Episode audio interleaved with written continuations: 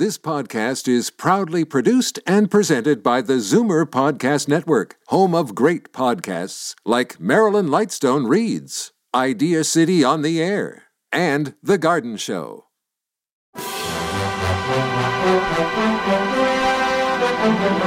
It's Zoomer Radio's Theater of the Mind with Frank Proctor. Open your mind as we fill your head with amazing thrills, chills, and laughs. Theater of the Mind. The best love programs from radio's golden age. Only on Zoomer Radio. Now, here is your master storyteller, Frank Proctor. Well, thank you, and welcome to the show. Tonight we begin with a show that aired in 1953 called Crime Classics. The show was created, produced, and directed by radio actor and director Elliott Lewis. It was the program, an historical true crime series that examined crimes and murders from the past, and it grew out of Lewis's personal interest in famous murder cases and took a documentary like approach to the subject, carefully recreating the facts, personages, and the feel of the time period. Comparatively little dramatic license was taken with the facts and events, but the tragedy was leavened with a little bit of humor, expressed largely through the narration. The crimes dramatized generally covered a broad time and place frame from ancient Greece to late 19th century America. Each episode in the series was co written by Morton Fine and David Friedkin in consultation with Lewis although the scripting process was more of a matter of research, as the stories were adapted from the original court reports and newspaper accounts or from the work of historians. The cases ranged from famous assassinations of Abraham Lincoln, Leon Trotsky, and Julius Caesar, and the lives and often deaths of the like of Caesar Borgia and Blackbeard to more obscure cases such as Bathsheba Spooner, who killed her husband, Joshua Spooner, in 1778 and became the first woman tried and executed in America. The only continuing character was the host narrator, Thomas Hyland, played by Lou Merrill. Now, Hyland was introduced by the announcer as a connoisseur of crime, student of violence, and teller of murders. Merrill's deadpan portrayal of Hyland provided a welcome note of tongue in cheek humor to the proceedings. Unlike the ghoulish, weird storytellers of The Whistler and The Mer- uh, Mysterious Traveler, Hyland was an ordinary fellow who, in a dry, droll manner, would present a tale from his files, his wry comments interspersed with dramatized scenes.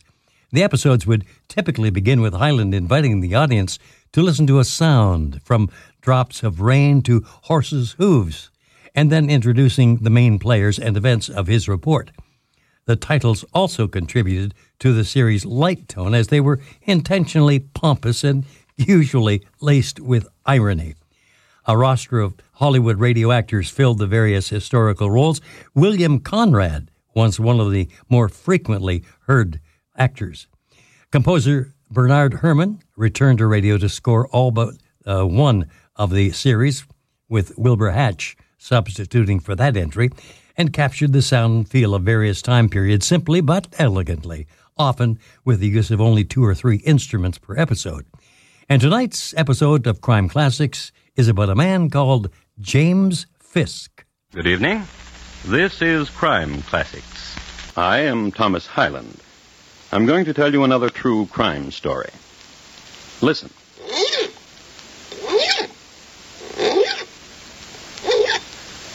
The sound you hear is that of a man having his right hand hook filed. It's Saturday night in London town, and he wants to be gleaming and presentable.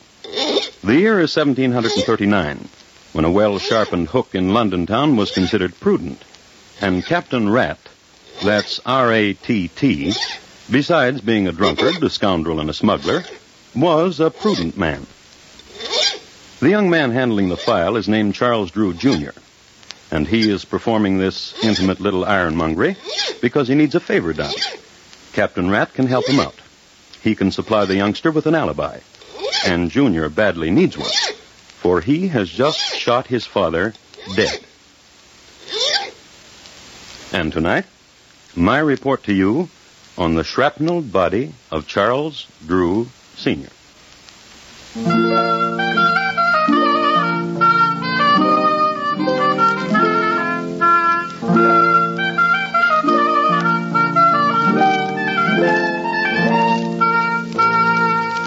Crime Classics, a new series of true crime stories taken from the records and newspapers of every land, from every time. Your host each week, Mr. Thomas Hyland, connoisseur of crime, student of violence, and teller of murders. Now, once again, Mr. Thomas Hyland.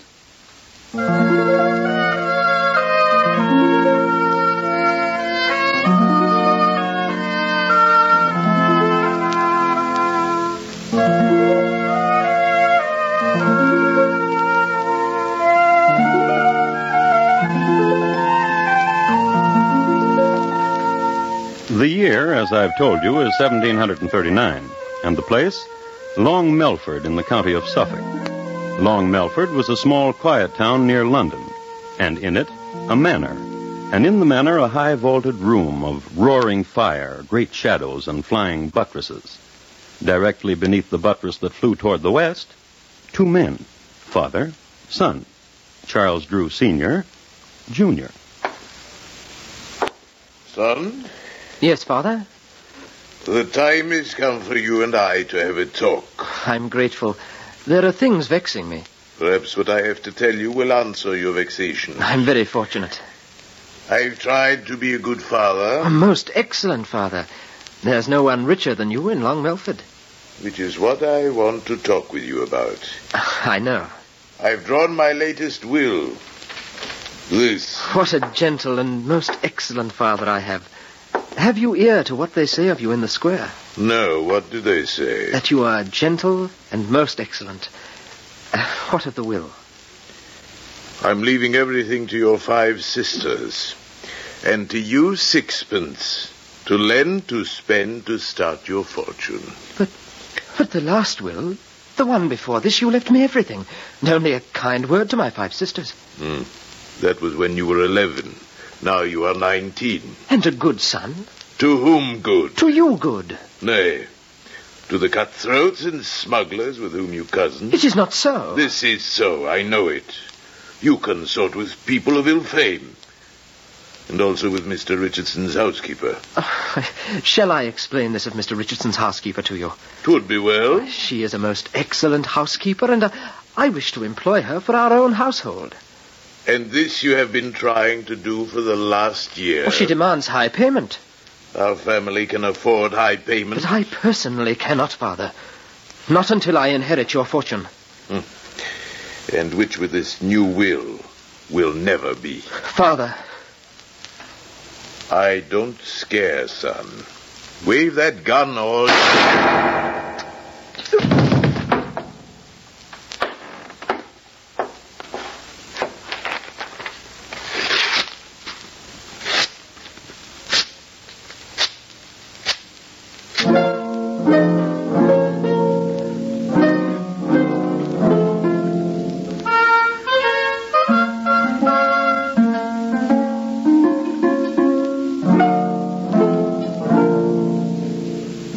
smattering of intelligence concerning 1739 ballistics. Ammunition was chiefly of two types round or irregular. The former was manufactured by dropping chunks of molten lead from a great height, and when it reached the vat of water at the bottom of flight, it was round, due to centrifugal forces and gravity. Among men who puttered with this sort of thing, round shot was considered pretty fancy. Mostly guns were loaded in this era by whatever iron junk was to hand. It should be recorded that Charles Drew Jr. had stopped at a small junkyard on his way to talk with his dad. This is the reason the coroner found numerous pieces of irregular junk iron in Dad's corpse. Let's see what Dad's son is up to now. Scene Ye Old Bunnery, a rundown bake shop on Abernathy Lane. The time, two hours later.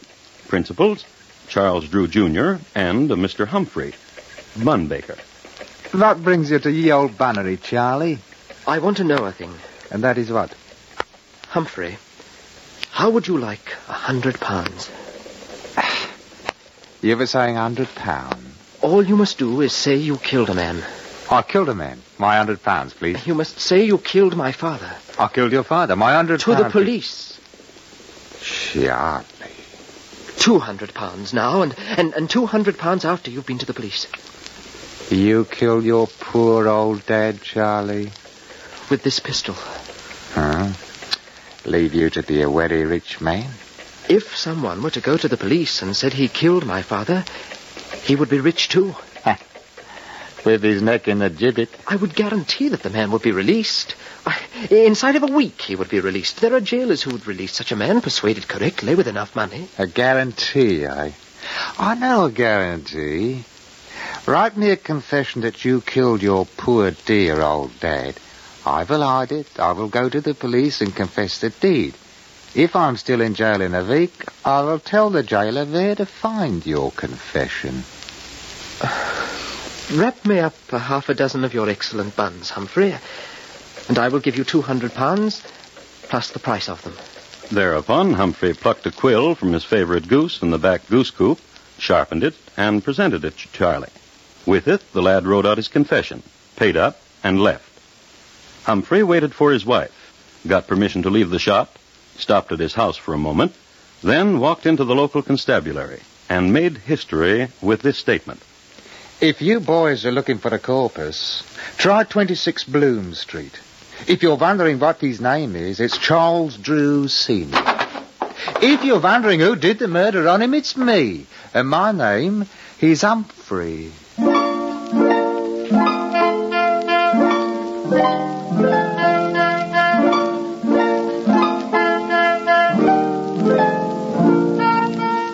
The police, upon arriving at the appropriate room at 26 Bloom Street, understood immediately that foul play had been done. One of the constables was assigned to look in on the household of Mr. Humphrey, and there saw the Humphrey children at play at Thistle-de-doo, a game usually played with marbles, but by the Humphrey children played with pieces of iron junk, which latter were of a size that could easily be rammed down the muzzle of a gun. The gun was there too, under a pillow on Mr. Humphrey's side of the bed. Mrs. Humphrey, who in the meanwhile had returned home, shook her head philosophically when apprised of the situation. It is recorded that Mrs. Humphrey's parents had both been put away as confirmed smugglers, a felony against the Crown. The next day, in jail, Nice of you to visit me, Charlie. Yes, What news do you bring? When am I to be released? I I went to see Sir Roger Firebrace. How is Sir Roger? Dead. Tis a pity, too, for he would have gotten your release in an ounce for a few hundred pounds. Don't forget, laddie, I've got your confession. You've got till Sunday.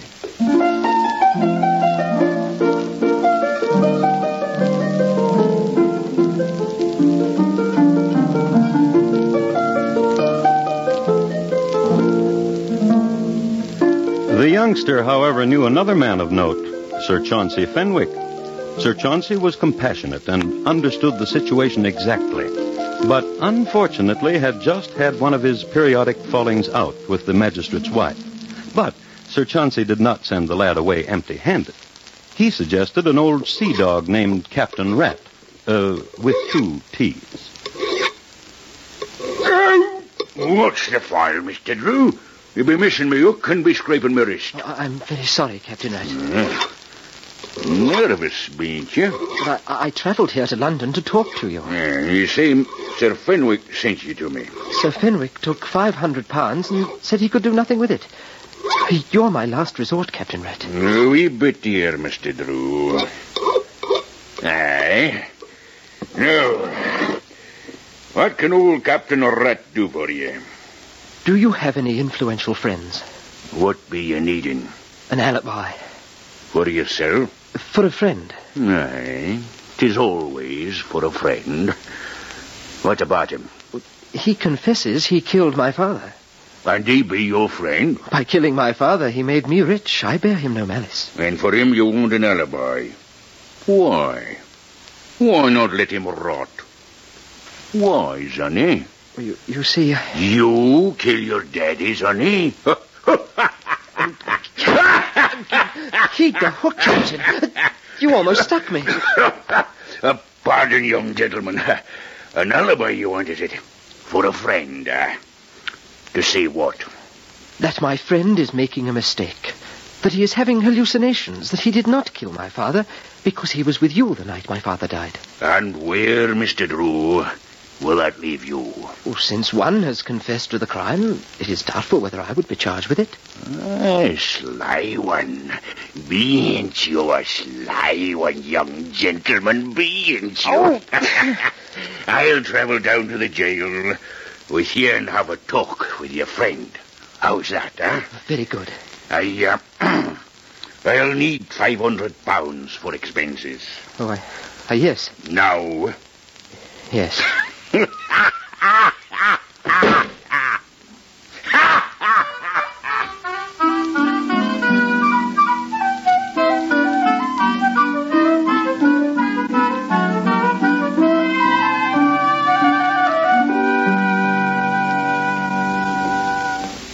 is wasting a Saturday night and all, coming down here to the dungeon speaking to you, Mr. Humphrey. But I don't mind. And you're going to furnish me an alibi, Captain? Ah, this be a strange one. I explained it all to you, Captain. You kill your dad. This one here says he done it. Now the both of you want me to say he couldn't have done it because he was with me. That lad thought it up. He's the bright one, not me. My plan will work. By the time you get Humphrey out of here and the police begin to dig about again, I'll be in Paris. Lost. I will change my name, and with my fortune I can... Uh, for your fortune, I will do it. But I gave you 500 pounds. Ah, the pittance. Your fortune, Mr. Drew. Except what he's promised to me. What about it, lad? I... No. Ah, Taylor! Pleasant talking to both of you.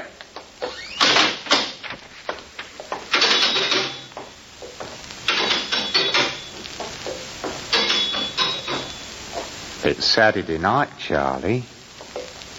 What will you do? It's Saturday night, Charlie. I've got your confession hidden away. And tomorrow's Sunday. What will you do?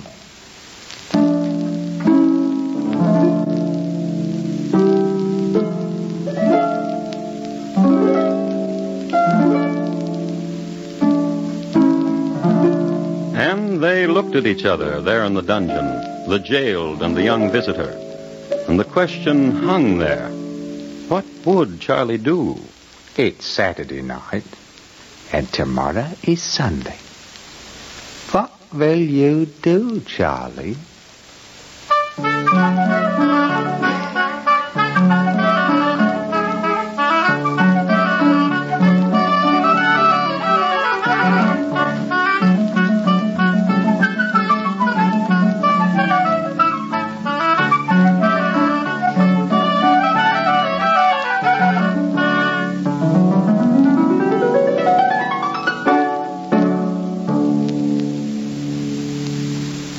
Are listening to Crime Classics and your host, Thomas Hyland. Tomorrow night, hear the premiere performance of 21st Precinct, a new hard hitting mystery series revealing the inner workings of the world's largest police force. 21st Precinct, produced by CBS radio team that gave you Gangbusters, is a program you'll want to listen for every Tuesday night on most of these same stations. Premiere performance tomorrow night on CBS radio. And now, once again, Thomas Hyland and the second act of Crime Classics and his report to you on the shrapnelled body of Charles Drew Sr.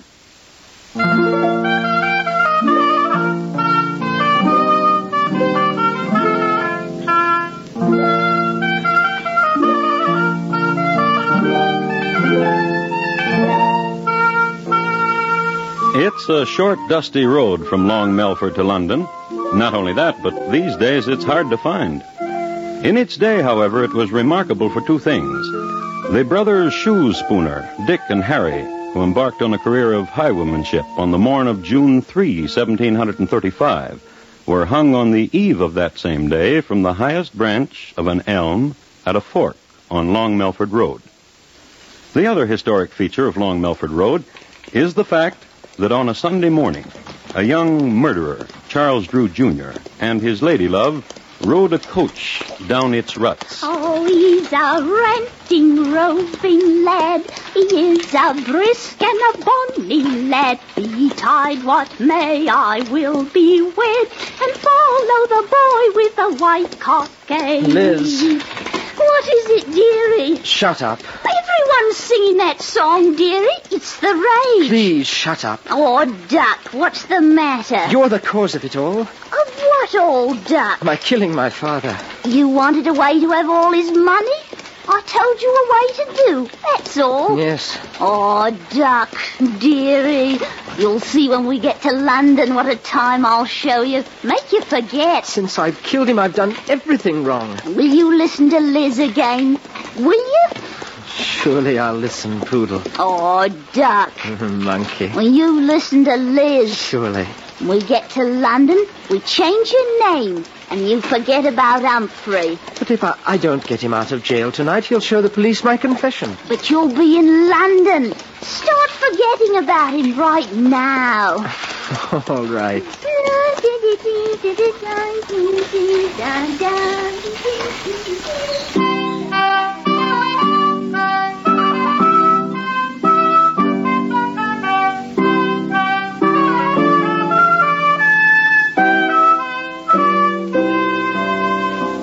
And so they fled to London town, little knowing that they had made a road famous. In London, they located a little known hideaway called Bonhomme Carter's Thorny Bull Inn on the corner of Asquith and Chiswick. The lad registered under an alias, Thomas Roberts. Liz, however, registered in her own name, Elizabeth Bathal. As this was going on back in Long Melford Jail, where Mr. Humphrey was, there transpired this. In one hour, Wifey, I'm getting out of here. You be a fool. How? A fool. When'd you ever have so much money? What bun are you baking, Wifey? This bun. The lad's given you money, all that money, and he's good for more. Aye. All we want. Hmm. He's a rich one, that's true. We can get more money before you show his confession. How? You said he fled.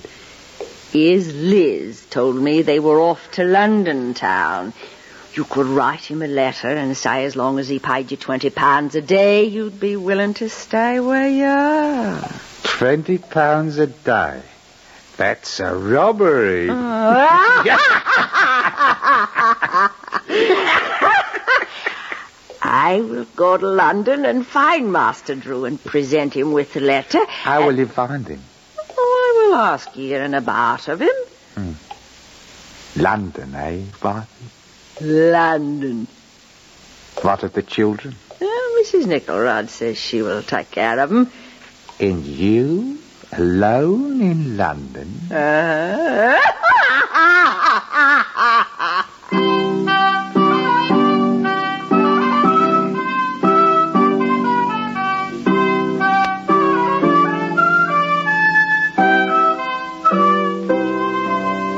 So Mrs. Humphrey went to London. A few observations about Mrs. Humphrey.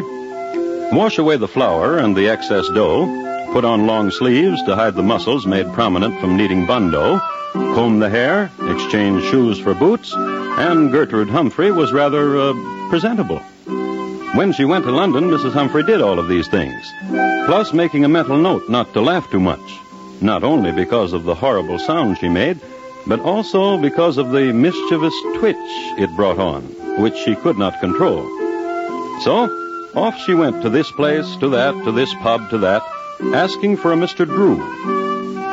I should like to comment here that in 1739 the gin was of an excellent Holland distillation.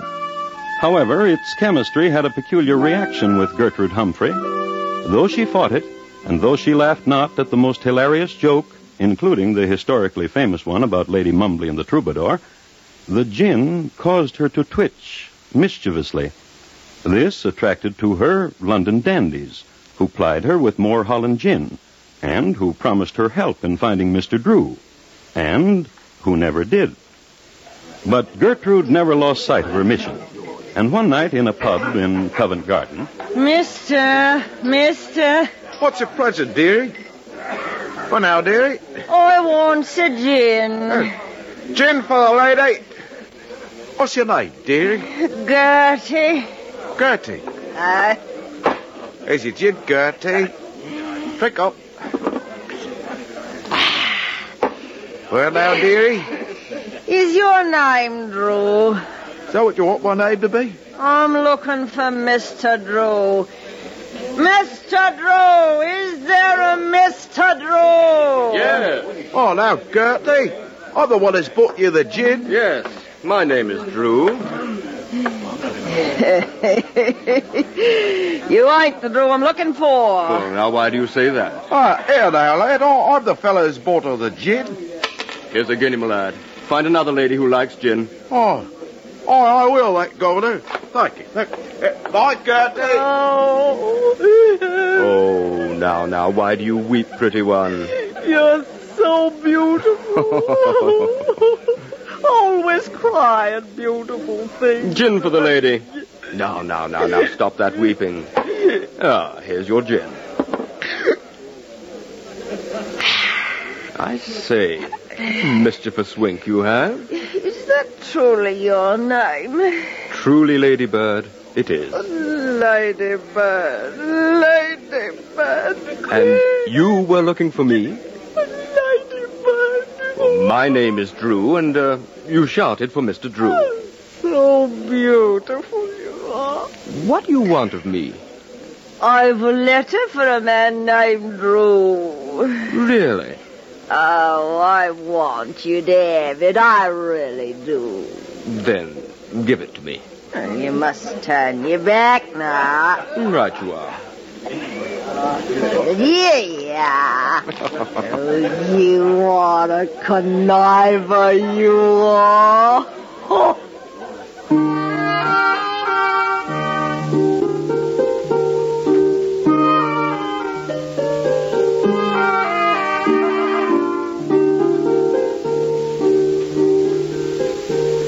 His name really was Drew, Timothy Drew. It's one of those coincidences in history which gave rise to the old saw, truth is stranger than fiction, as they say. And he was a curious man, and a proud man, jealous of his name, Drew. He had heard his name mentioned, and he was forced to find out why. He read the letter then and there. He read it again, a little later, out loud, to the police. And my missus told you have gone to London with Liz Bathall. But, Charlie, my lad, you shall pay me twenty pounds a day, else I will tell that you have murdered your poor daddy. I have your paper, which you confessed you did, right where nobody but me knows where. So when my wife hands you this letter, you better give her money and find a way to keep it, uh, giving it to her, your faithful servant, Mr. Walter Humphrey. Gentlemen, here in London is a man named Charles Drew. He has murdered his father, and he bears the same surname as I. I cannot permit this deed to go unpunished.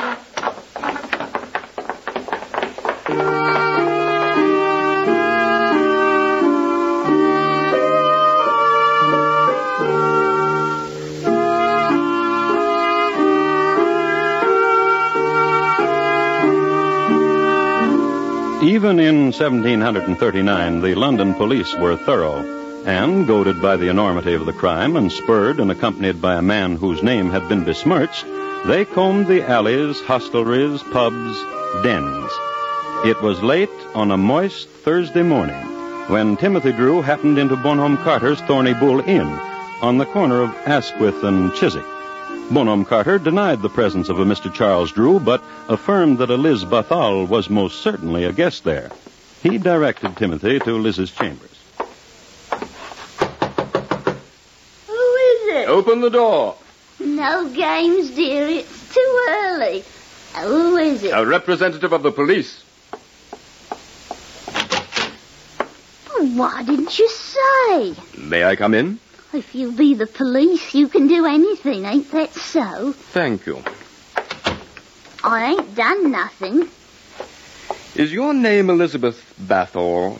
It is. Do you know a man named Charles Drew? What's he look like? I don't know. Then how can I tell if I know him? Here, here. What sort do you take me for? There's no one in me closets. Ah. What is this young man doing under your bed, madam? Oh, a man? Wh- What's he? Quiet, woman. Is your name Charles Drew? I'm talking to you under the bed there. Is your name Charles Yes, sir. Drew? Come out from under there, sir.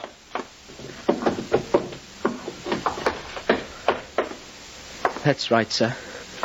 My name is Charles Drew, sir. And did you kill your father? It would be a small life living as I have been. Yes. Yes, I killed my father.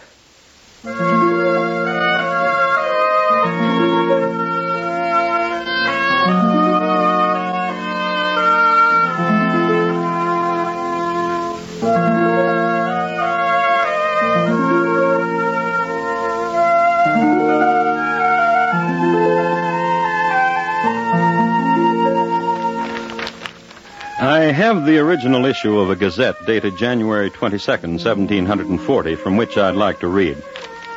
The melancholy proof that when a man has abandoned all religious principles and has suffered his depraved appetites and passions to govern his reason was shown yesterday when Charles Drew Jr. was hanged in Long Melford. Since the hanging elm on Long Melford Road had recently been demolished to make a keel for the British Navy, a new gibbet was erected. This gibbet was equipped with a new mechanical device invented by Mr. Douglas Langford of Eastburn. Mr. Langford is to be congratulated.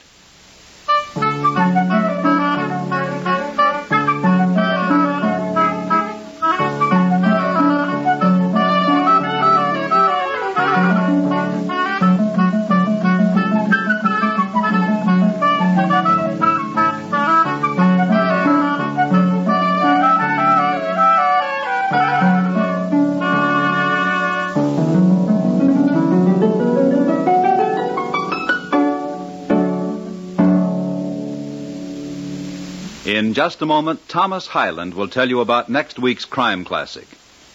The shrapnel body of Charles Drew Sr., tonight's crime classic, was adapted from the original court reports and newspaper accounts by Morton Fine and David Friedkin. The music was adapted from themes of the period and conducted by Bernard Herrmann, and the program is produced and directed by Elliott Lewis. Thomas Hyland is portrayed on radio by Lou Merrill. Charles Drew Jr. was played by Terry Kilburn, and Liz by Betty Harford. Featured in the cast were Paul Frees, Ben Wright, Irene Tedrow, William Johnstone, and Anthony Ellis. Bob LeMond speaking. And here again is Thomas Hyland. Next week, the office directly below that occupied by Oliver Wendell Holmes is the scene of a catastrophe. The place, Harvard Medical School. The time, 1849. My report on the terrible deed of Dr. Webster. Thank you. Good night. Stay tuned for Our Miss Brooks next on Theater of the Mind. Time now for Our Miss Brooks, who sounds like she suffers from triskaidekaphobia, the fear of Friday the 13th. For your entertainment and pleasure, here is Our Miss Brooks, starring Eve Arden.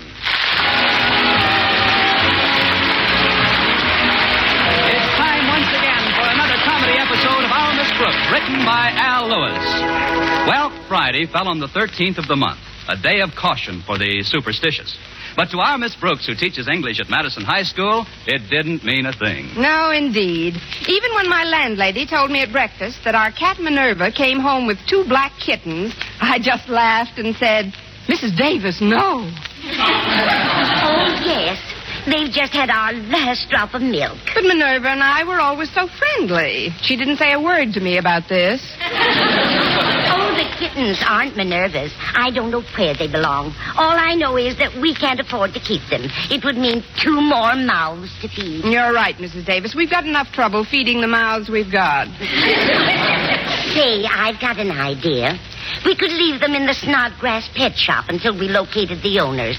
Stretcher's father has all sorts of things in his place. That's true. He even has Stretch. Good old Stretch. That boy certainly is a fine athlete. Yes, he is. Now, if there was only some way we could find to exercise his brain. Don't worry about the kittens, Mrs. Davis. I'll have Walter Denton drop them off at the pet shop on our way to school this morning. Good. And one more thing, Connie. Would you deliver this jar to Mr. Conklin when you get to school? Certainly, Mrs. Davis. What have you cooked up for our beloved principal? It's a secret concoction, Connie. My own recipe. It never fails. Good. How long does it take to work, and will they find out what's in it at the autopsy? It's just a remedy for hiccups, Connie. It contains nothing but juniper juice, oil of cloves, a dash of vinegar, some vanilla extract, a spoonful of baking soda. Uh, tell me the rest after breakfast. Well, that's about all there is to it. But it's very good. Mrs. Conklin says it's just a nervous reaction. She called last night and told me he got the hiccups yesterday, just a few minutes after he found out that the superintendent of schools is visiting him this afternoon. Mr. Michaels? Why should he give Mr. Conklin the hiccups? Well, there's a new term starting, and it seems that Mr. Michaels wants to chat with Osgood about the way he's running Madison. You mean if Mr. Michaels finds fault with something, there's a chance that Mr. Conklin may not be. Oh, now cut it out, Connie. You're too old to live in a dream world. oh, that's Walter Denton. Come in, Walter. I'd better go into the kitchen. I've got to clean those dishes I used for the kitten's milk. Why don't you let Minerva do the dishes? They're her friends. Hi, Miss Brooks. Did I hear Mrs. Davis mention kittens? Just some transient acquaintances, Walter. We're going to drop them off at Stretch's pet shop on the way to school. Oh, swell. Stretch will get a big kick out of them. He loves animals. All kinds of animals. I know. You've been friends for years, haven't you? You're not superstitious, Walter, but these are both black cats, and today is Friday the 13th. Oh, that doesn't bother me, Miss Brooks. This is going to be a red letter day in my memory. The day when the results of careful planning should be brought to fruition. Translation? Well, you've heard of Cure That Habit Incorporated, haven't you? You mean the outfit that helps people overcome alcoholism? Yes, ma'am. They got a big ad in the papers. You know, perhaps you or someone near and dear to you is a victim of this dread disease. Send for our instructive literature telling how you too can be cured. Well, day before yesterday, I sent for it. You, Walter? I always thought you were strictly a two coke a day man. Oh, I didn't sign my name and address to the request. I printed the name of someone very near and dear to me. Who? Osgood Conklin. Conklin doesn't drink. Why, even on New Year's Eve, he just had fruit punch. His proudest boast is that he's a teetotaler. Well, that's the humor of it. When he gets all this stuff in the mail, he'll think that somebody somewhere doesn't believe that he doesn't drink. That thought alone should turn him purple. Well, it'll probably be quite a picturesque spectacle. But I still don't think it's right, Walter. Does Harriet know about this rib? Of course not. She's his daughter. She likes Mr. Conklin. She's bright in other ways. now, come on, Walter. We've got to get started for school if we're going to drop those kittens off. Okay, Miss Brooks. Oh, uh, one thing before we go. Everything I've told you today is strictly confidential. And not that I'm asking for an oath of secrecy or anything. I know that I couldn't possibly feel the admiration and respect for you that I do feel if I thought you rat on me. I mean, uh, betray my confidence about this joke that I'm pulling. Well, don't worry, Walter. Your secret is safe with me. Miss Brooks, that statement makes me feel warm all over. Really? Sure. In a dangerous practical joke like this, it's great to know that somebody else is in it with you up to her ears.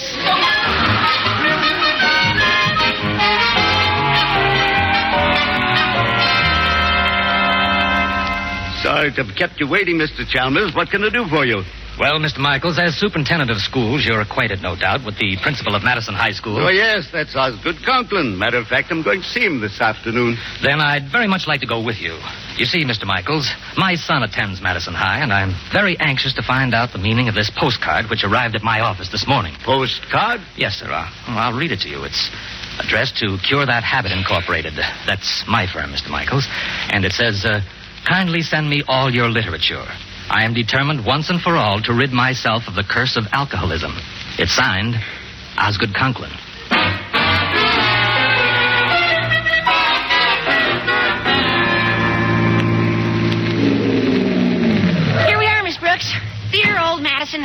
I should have known that the Snodgrass pet shop doesn't open until nine. What in the world are we going to do with these kittens, Walter? Gosh, I don't know, Miss Brooks. Mr. Conklin's awfully strict about pets in the building. The only animals allowed are in Mr. Boynton's lab. Oh, say, we could keep them in there until lunch period. That's right. Then Stretch could take them over to his dad's shop. Come on, Walter. Let's take them in. Wait a minute. Where are the kittens? I've got them in my sweater pocket. See, uh, here's one. And uh, here's the other one. So much for Maxine and Laverne. Hello, Miss Brooks. Hello, Patty. I mean, Harriet. hey, Harriet. I gotta run now. I'll talk to you later. Okay, Walter. How does your dad feel, Harriet? Are the hiccups gone? Yes, Miss Brooks. They disappeared about an hour ago. But I'm afraid it isn't permanent. Every time something unpleasant happens, it brings them on again. Well, maybe this remedy that Mrs. Davis sent down will be of some help. I'd better take it into him right now. All right, Miss Brooks. See you in class. Come in. It's me, Mr. Conklin. Oh, Miss Brooks.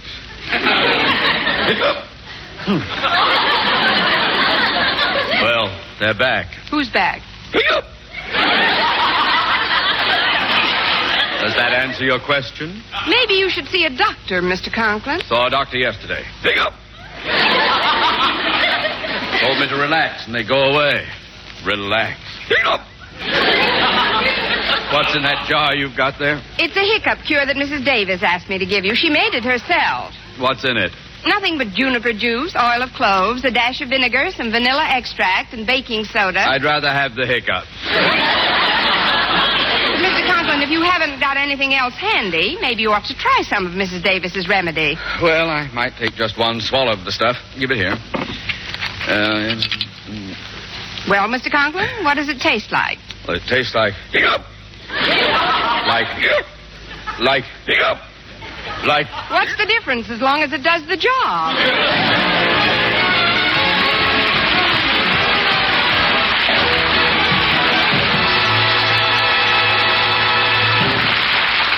Our Miss starring Eve Arden, will continue in just a moment. But first, the first.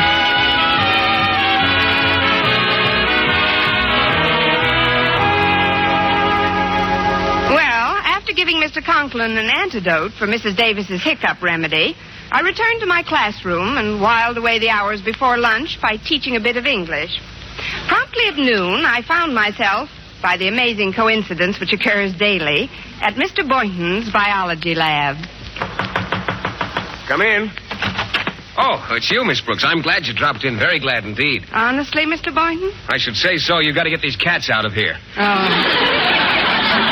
no, don't worry about that. Walter Denton has asked Stretch to pick them up and take them to the Snodgrass Pet Shop. Oh, good. Where are they, Mr. Boynton? Well, I had to keep them over here in a separate cage, away from the white mice. They uh, they were pretty upset.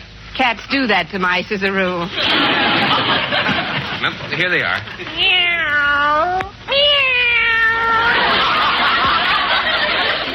This one loves to be petted. So does this one, for that matter.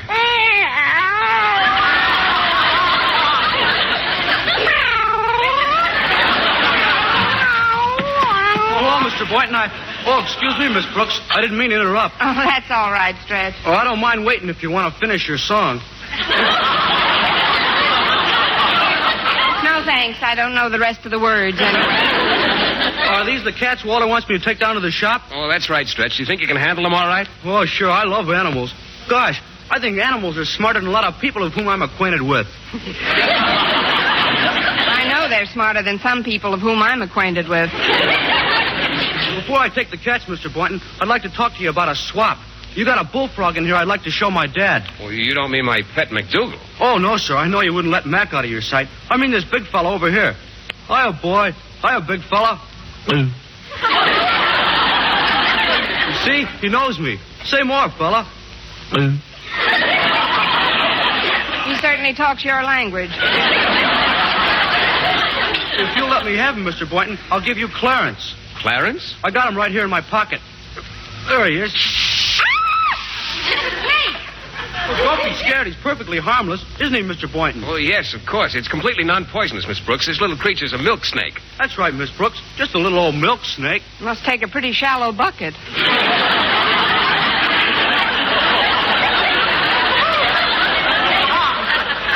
But he couldn't possibly hurt anyone, Miss Brooks. He's just a baby. That doesn't prove anything. When I was a baby, I bit people all the time.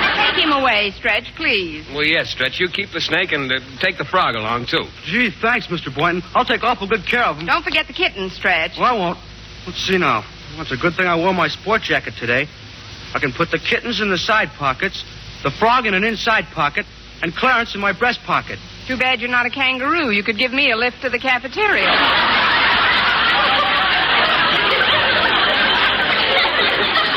Oh, I'm not going to the cafeteria. I got to go to the principal's office and clean it up. Mr. Conklin's expecting some high brass down. You mean the chandelier's loose?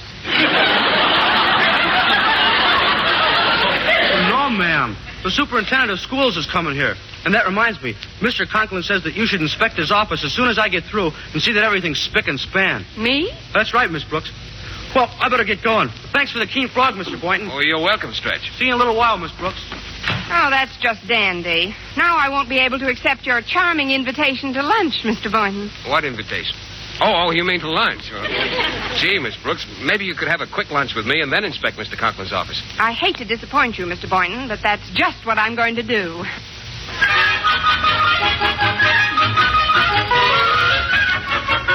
The last window's clean. Mr. Conklin's office looks neat as a pin. Don't you think so, Miss Brooks? Let's see. Yes, it looks very nice, Stretch. Mr. Conklin should be very pleased when he gets back from lunch. Oh, I hope so. Now I'll put my jacket back on and get these animals back to the. Hey, wait a minute. They're gone. Who's gone? Everybody. Kittens, the frog, and the snake. They must have crawled out of my pockets when I put my jacket down. Oh, no. Well, they must be in the office somewhere. We've got to find them before Mr. Well, let's see how the place looks. Mr. Conklin. Ah, you've done a very nice job, Stretch. Well, thanks, Mr. Conklin. You can but run along now. Miss Brooks, you will stay here and help me find some papers. Yes, sir. But, Mr. Conklin. I've already thanked you, Snodgrass. Now go.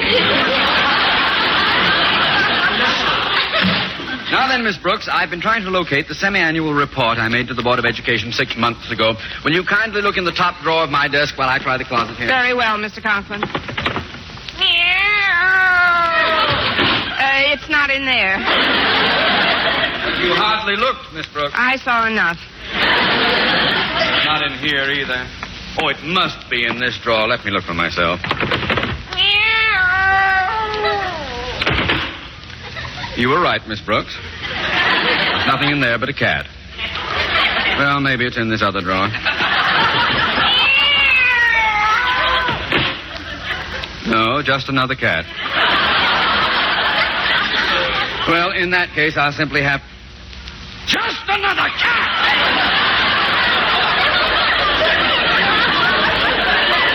Miss Brooks, what are those two cats doing in my desk? Maybe they're looking for the report, too.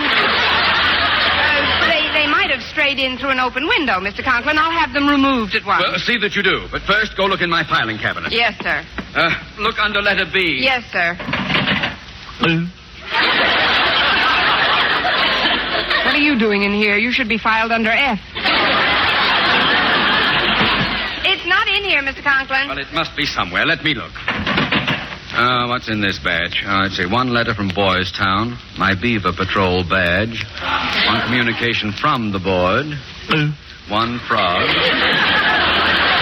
An invitation to the Elks barbecue. Another notice of a board meeting. A letter from. One frog! Miss Brooks, there's a frog hopping around my filing cabinet.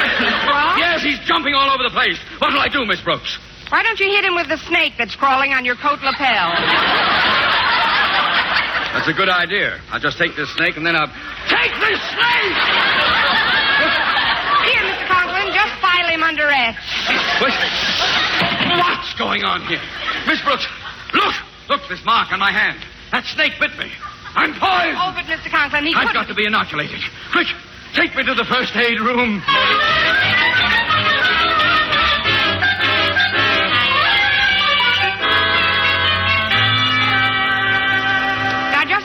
Chair and relax for a minute, Mr. Conklin. I'll be right back. As you say, Miss Brooks. Oh, Hi, Miss Brooks. I got all the animals out of Mr. Conklin's office. Good. For a while there, he thought the snake bit him, but I've convinced Mr. Conklin that the mark on his hand is just a bruise. In fact, I was looking for some rubbing alcohol, but they seem to be out of it in first aid. I'll get you some over at the gym. But first, I'd like to cheer Mr. Conklin up a bit. Hiya, Mr. Conklin. Let's see your hand. There. All black and blue. that ain't nothing at all, Mr. Conklin. The skin ain't even broke. You got nothing to worry about. Thank you, Doctor.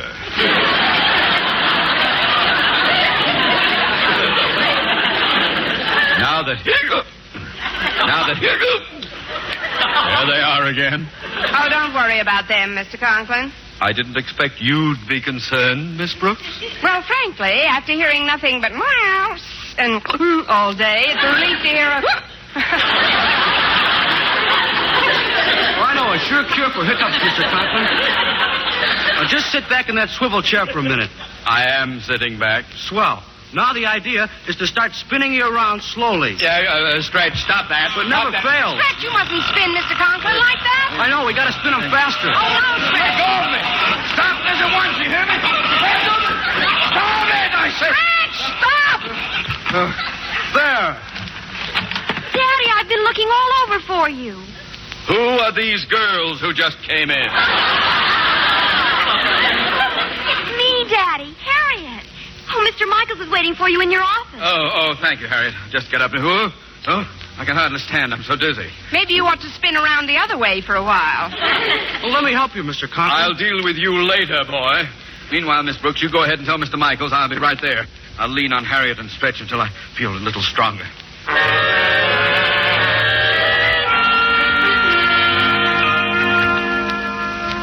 So you see, Mr. Michaels, I certainly wouldn't want my boy in a school run by someone who had to come to my firm for assistance. I'm sure there must be some mistake, Mr. Chalmers. I've known Osgood Compton for a good many years, and whatever else he may be, he's not a drinking man. Good day, gentlemen. I'm Miss Brooks. Mr. Conklin will be here in a minute. I'm Mr. Michaels, Miss Brooks, and this is Mr. Chalmers. How do you do? How do you do? Uh, tell me, Miss Brooks, uh, how is Mr. Conklin feeling these days? Feeling? Oh, just fine. He's never been better. Good. You see, Mr. Chalmers, I'm sure that one look at Mr. Conklin will convince you th- that he's not the type of person who sends postcards to cure that habit incorporated. Hello, Mr. Michaels. Sorry I'm late. There you go.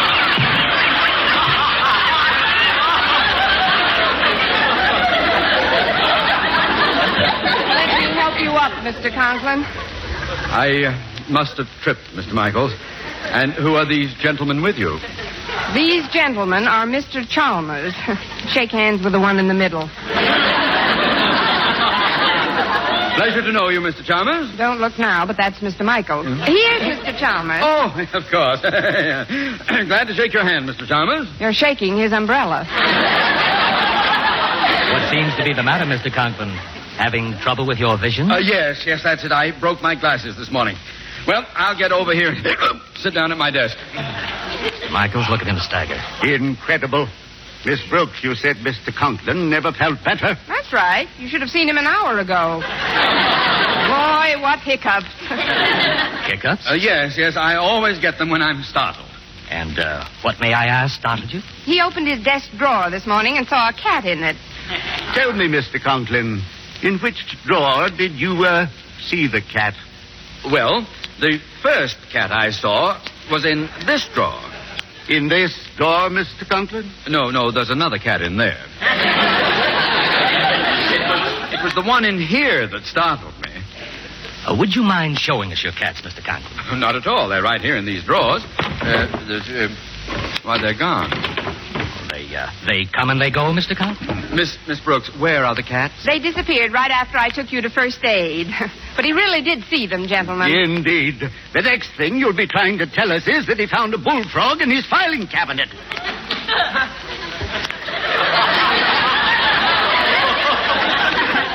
How did you know?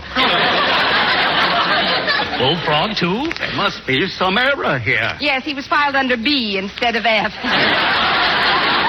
Well, Mr. Michaels, do you believe me now? I'm afraid I do, Mr. Chalmers. Compton, I don't want to seem unnecessarily cruel, but if you want to stay on as principal of this. Oh, pardon me, folks. Oh, here's your alcohol, Mr. Conklin. I'll take it, Stretch. Miss Brooks, that alcohol is for Mr. Conklin? Yes, it's for where the snake bit him. Snake? Yes, of course, it really, it really didn't bite him. He just thought it did. So. So, you saw a snake, too, Mr. Conklin? Uh, yes, yes, I did, right on my lapel. Although I'm told that he's not poisonous, snakes still give me an extremely unpleasant feeling. I assure you that if I ever see him again, I'll. Wait a minute. There he is under your chair, Mr. Chalmers. Look out. I'll get him, Mr. I'll get him. I'll get him. There. Good for you, Mr. Conklin. You have just killed Mr. Chalmers' umbrella.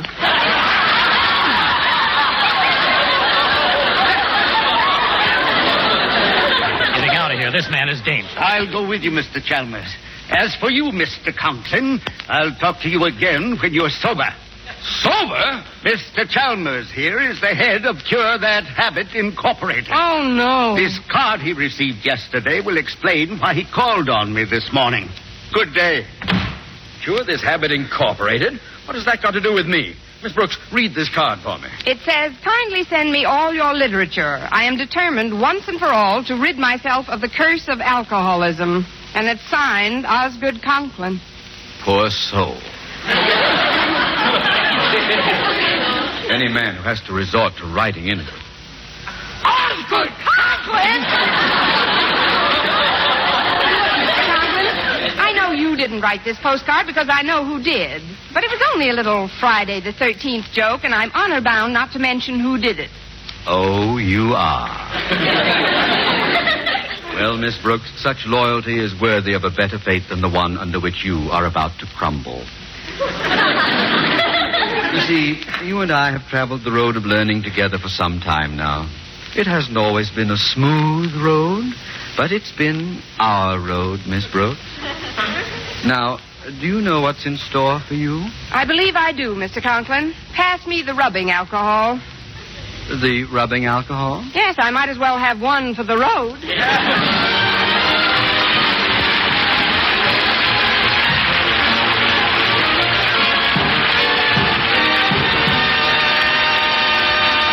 Eve Arden as our Miss Brooks returns in just a moment, but.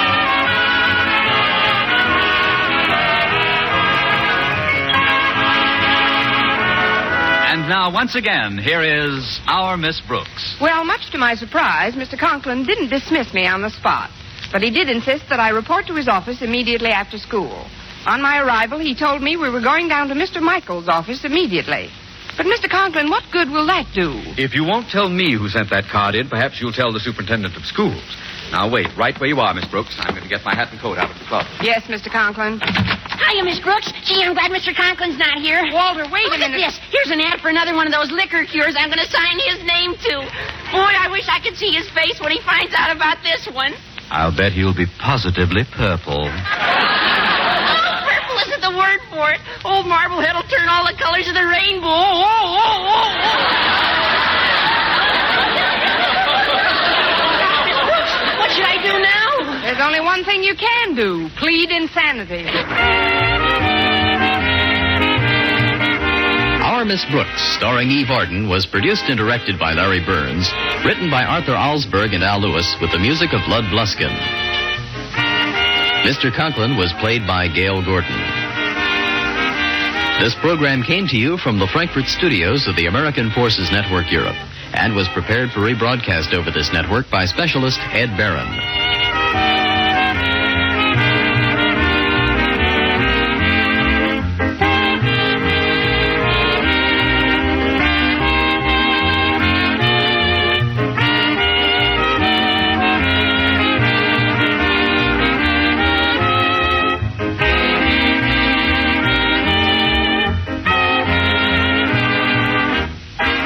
Thank you for listening. Tomorrow night, it's Escape, followed by Phil Harris and Alice Faye. And we thank Paul Stringer and Joel Schoenwell for technical support. The executive producer for Theater of the Mind is Moses Znaimer. I'm Frank Proctor. Have a great night. This podcast is proudly produced and presented by the Zoomer Podcast Network, home of great podcasts like Marilyn Lightstone Reads, Idea City on the Air, and The Garden Show.